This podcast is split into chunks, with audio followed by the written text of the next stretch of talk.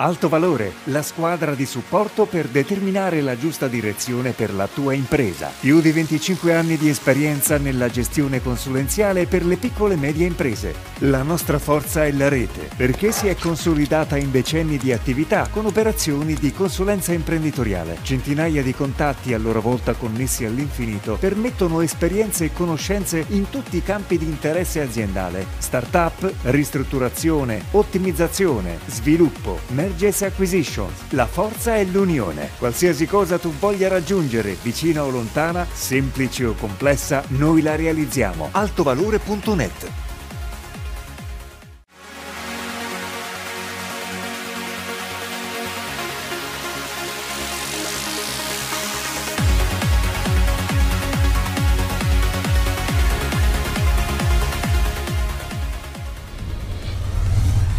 appuntamento settimanale con Alto Valore, puntata speciale quella di questa sera in cui parleremo di gestione del rischio, in particolare del cyber risk, con gli esperti di oggi che sono Daniele Capogrossi, titolare Capogrossi Assicurazioni, ben trovato. Ben trovata Sara. Stelvio Guglielmi, Cyber Security Specialist Axite SPA. Buonasera, ben, trovata. E Marco Maggi, Risk Manager certificato italiano ed europeo. Benvenuto. Buonasera Sara, buonasera a tutti. Ecco, mh, mm, appunto, cyber risk, partiamo proprio dalla base, cioè che cos'è il cyber risk? Quando si parla di eh, questa, questa strana parola, a che cosa ci riferiamo, Stelvio? Allora, quando parliamo di cyber risk o cyber security, diciamo che ehm, ci rivolgiamo a quella scienza eh, che serve per prevenire attività di cybercrimine a cui siamo tutti quanti esposti sia nella sfera privata che nella sfera aziendale nel momento in cui eh, ognuno di noi comunque si avvale di strumenti fisici o logici e che ne condizionano l'utilizzo e la corretta continuità. Parliamo quindi di social network, smartphone, PC, gestionali e quant'altro. Praticamente ciò che usiamo ormai quasi in ogni momento della giornata. Esattamente, esattamente così. Ecco, um, parliamo di rischio cyber, ma quali aspetti colpisce di preciso Daniele? Dunque, gli aspetti che eh, vengono colpiti da un attacco cyber possono essere eh, molteplici, Sara eh, un attacco cyber è un attacco, come diceva prima Stelvio, un attacco, una violazione del sistema informatico fondamentalmente o, una, eh, o degli accessori che utilizziamo quotidianamente nel, nel, nella nostra tutti temiamo tantissimo peraltro. Esatto, questo, questo tipo di, eh, di, di attacco eh, può generare una perdita di dati, un fermo dell'attività, eh, l'utilizzo comunque malevolo dei dati dei nostri clienti, delle persone che conosciamo, eccetera. Per questo motivo vanno fatte delle attente analisi, eh, come diceva prima Stelvio e come poi ci dirà anche, anche Marco. Questo tipo di eh, intervento tanto più è importante, tanto più è eh, complessa diciamo, l'attività che noi svolgiamo. In particolare per quello che riguarda l'azienda può creare un fermo di attività, per esempio, oppure eh, un danno a terzi eh, e di questo poi approfondiremo magari i contenuti. Ecco Marco Maggi, come il rischio cyber viene percepito e gestito nelle imprese? Eh, eh, diciamo che eh, una recente eh, indagine che è stata fatta da, dall'Università di, di, di, Verona in collaborazione con Cattolica Assicurazioni e Cari Verona. È stata commissionata a ottobre 2020 eh, e dura, è ancora in corso, dura un biennio, ha sostanzialmente confermato quello che già noi diciamo che siamo addetti al settore eh, avevamo già capito, cioè regna la disinformazione regna l'approssimazione, quindi molte aziende approcciano male eh, tutto quanto il discorso. Vi riporto alcuni dati che sono emersi e che sono significativi. Allora, c'è un'elevata percezione dichiarata della, mm, del rischio, quindi il 70% delle aziende eh, ed è un campione di 257 aziende, eh, dei quali oltre il 58% è rappresentato da grandi aziende ed enti. Questo non è eh, un fatto da poco perché stiamo parlando di aziende che sono organizzate e che avrebbero la capacità di valutare questa tipologia di rischio. Certo, non, non si parla di piccole e medie Non stiamo parlando, insomma. ci sono anche le piccole e medie, ma il campione principale sono le, le, le grandi, grandi, aziende. Quindi il 70% percepisce, c'è la consapevolezza del rischio, un 74% eh, lo percepisce come rischio critico, ma lo lega per il 45% a, a un rischio tecnico. Quindi per loro è solamente la, la, qualcosa che è legato all'operatività tecnica. E invece? E invece ci sono tutta una serie di fattori di vulnerabilità che sono, prima di tutti è stato identificato l'errore umano, 69%, i sistemi operativi obsoleti o non aggiornati, i controlli di accesso inadeguati, e le misure di protezione della rete che non sono messe in atto. Diciamo. Questi sono, sono i, i, principali. Quindi nella prima parte le aziende esprimono una certa consapevolezza e conoscenza, poi eh, l'indagine va a monitorare se c'è un investimento specifico per risolvere questa tipologia di problemi ed emerge proprio una proprio un dato, diciamo una distonia, una un dato completamente... La politica è quella dello speriamo bene. Esatto. Speriamo bene perché eh, eh il 50%, eh, anzi c'è il dato che mi ha colpito di più, eh, questa è un'indagine che abbiamo recepito solamente la settimana scorsa in un webinar che ci hanno presentato, eh, impatti, impatti dichiarati, sugli impatti dichiarati che molti, molte aziende dicono al 70% sì sì ci sono, poi in realtà eh, il 60% dice ah io avrò zero impatti. 60%, il 20% impatti trascurabili, quindi il campione di 80% dice io non avrò il problema, eh, sono bellissimo, nessuno mi toccherà, non succederà mai, mai niente da me, contro il 70% dichiarato all'inizio. Il 55% c'è un piano di mitigazione, solamente il 55%, e l'altro dato importante collegato al discorso del, ehm, dell'errore umano è che solamente il 15% delle aziende investono in formazione. Questo per me è, fondamentalmente è uno dei fattori critici, poi considerando che lo Stato italiano in questo momento mette a disposizione risorse importanti sia per la formazione dei, dei dipendenti all'interno dell'azienda, sia per pagare i consulenti, ma anche per adottare i sistemi cyber. E questo è un argomento di cui abbiamo anche spesso parlato ad alto valore, cioè la formazione del capitale umano, no? comunque dei dipendenti, di coloro che lavorano nelle aziende piccole e grandi, perché poi si parte da quello per riuscire a crescere. Uh, Stelvio, con i precedenti interventi abbiamo visto quali essere i rischi cyber, ma eh, qual è la situazione reale nel mondo e in Italia in particolare? Ok, diciamo che possiamo prendere spunto dall'ultimo rapporto del CLUSIT, che è l'Associazione Italiana per la Sicurezza Informatica, da cui emerge un quadro particolarmente preoccupante. Diciamo che i danni che sono stati generati da attacchi informatici a livello planetario sono stimati in circa il 6% del PIL mondiale che quindi sono andati a finire nelle tasche dei cybercriminali, detratti dall'economia reale. Sì. Poi per sottostimati? Sottostimati, sottostimati, sì. Diciamo che si arrotonda per difetto e non per eccesso in questi casi. Per quanto riguarda la situazione italiana, eh, stiamo vivendo un trend in assoluta crescita. Ehm, nel medesimo rapporto vengono evidenziati come, come attacchi che vengono etichettati da molto gravi fino a critici sono aumentati da un 48% del 2020 al 74% del 2021, per un danno stimato sempre di circa 12 miliardi di euro. Questa è solo la situazione nel nostro Paese. Possiamo inoltre affermare che... Ehm, Quindi è un problema tutt'altro che astratto. È un problema tutt'altro che astratto e soprattutto non riguarda solo le multinazionali o le large enterprises come molti credono. È stimato che circa tre quarti degli attacchi riguardano le piccole e medie imprese, di fatto il 50% delle, delle PMI italiane dichiara di aver avuto almeno un attacco informatico significativo però nonostante questo la maggioranza di esse, come, come accennato prima Marco, non eh, sviluppa planning di sicurezza adeguati e solamente il 3% di loro ha delle polizze assicurative adeguate, adeguate. a tal proposito. Marco Maggi, ad ottobre del 2020 l'Università di Verona, a cui hai fatto riferimento anche poco fa, ha avviato un progetto di ricerca biennale dal titolo Cyber Risk Management e Resilienza nelle operazioni, modelli di analisi del rischio, strategie di gestione eh, delle coperture assicurative. In altre parole, è stata condotta un'indagine di che tipo?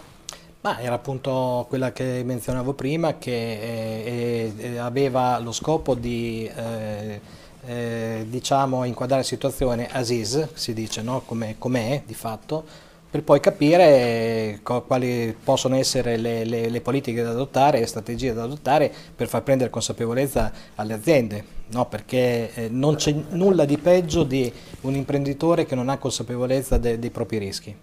Poi, eh, quando li, li conosce, de, può scegliere di trattarli, non trattarli, di trattarli eh, limitatamente, di decidere di orientarsi su un'altra tipologia di rischio prima di intervenire su un altro rischio, però devi conoscerli.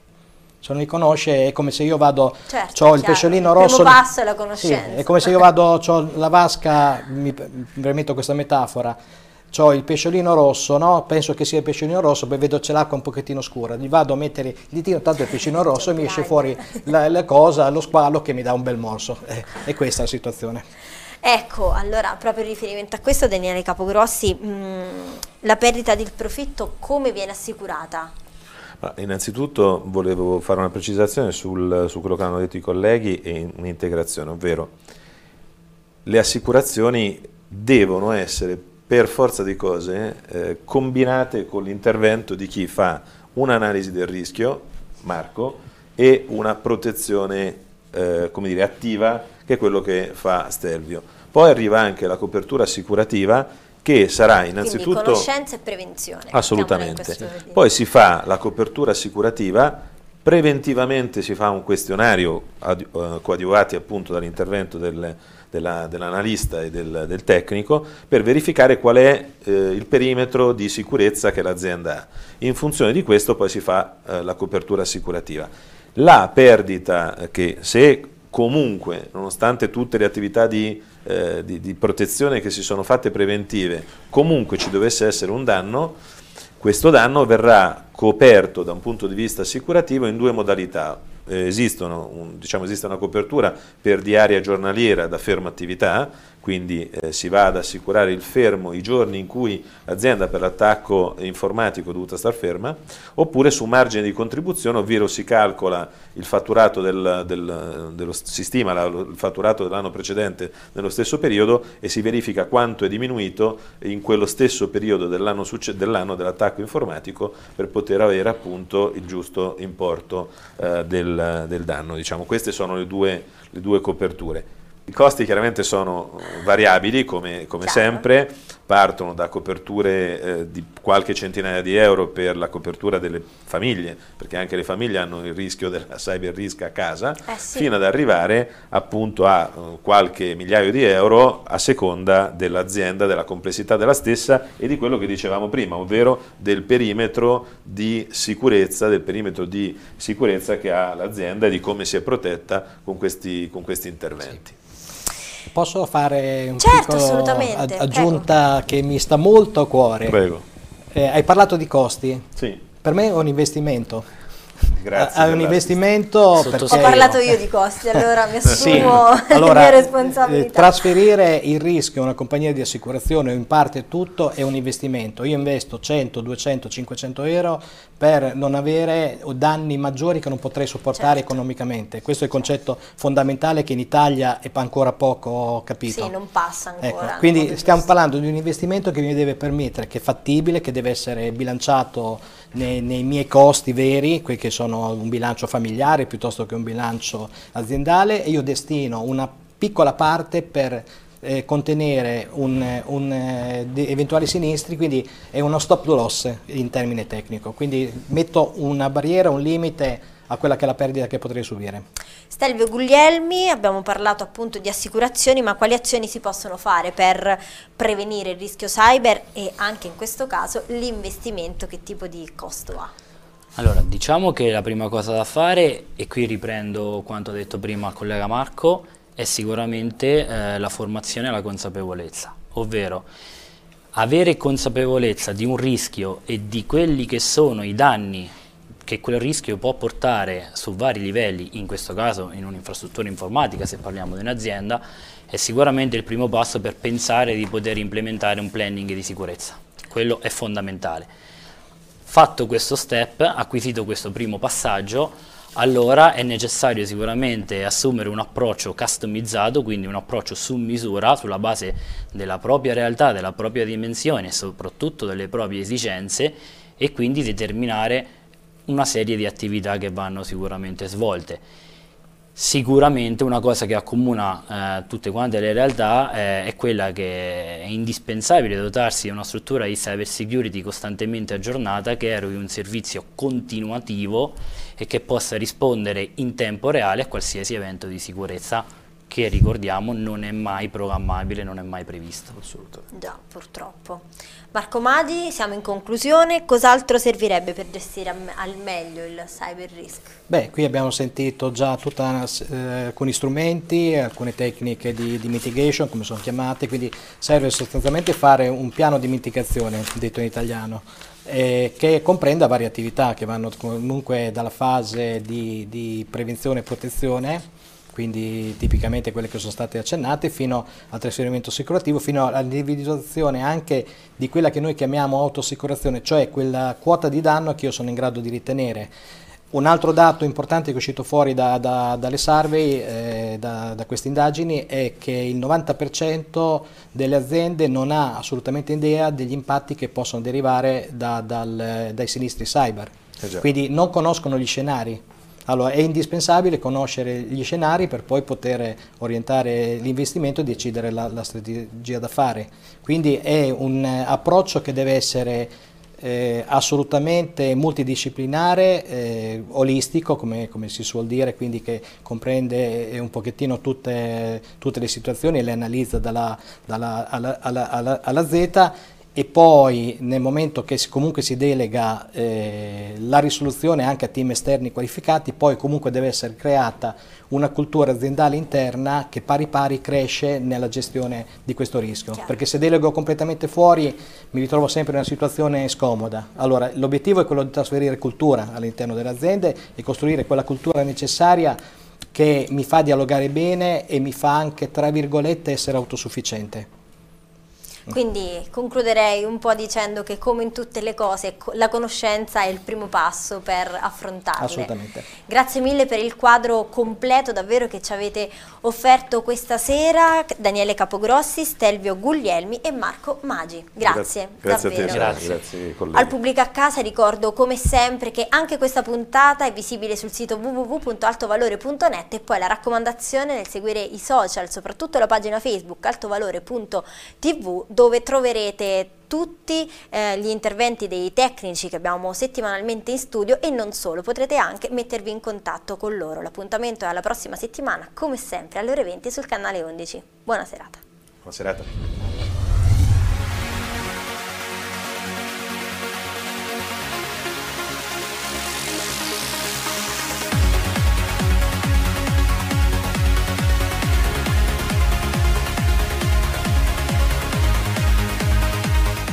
Alto Valore, la squadra di supporto per determinare la giusta direzione per la tua impresa. Più di 25 anni di esperienza nella gestione consulenziale per le piccole e medie imprese. La nostra forza è la rete, perché si è consolidata in decenni di attività con operazioni di consulenza imprenditoriale. Centinaia di contatti a loro volta connessi all'infinito permettono esperienze e conoscenze in tutti i campi di interesse aziendale. Startup, ristrutturazione, ottimizzazione, sviluppo, mercato Mergers Acquisitions. La forza è l'unione. Qualsiasi cosa tu voglia raggiungere, vicina o lontana, semplice o complessa, noi la realizziamo. Altovalore.net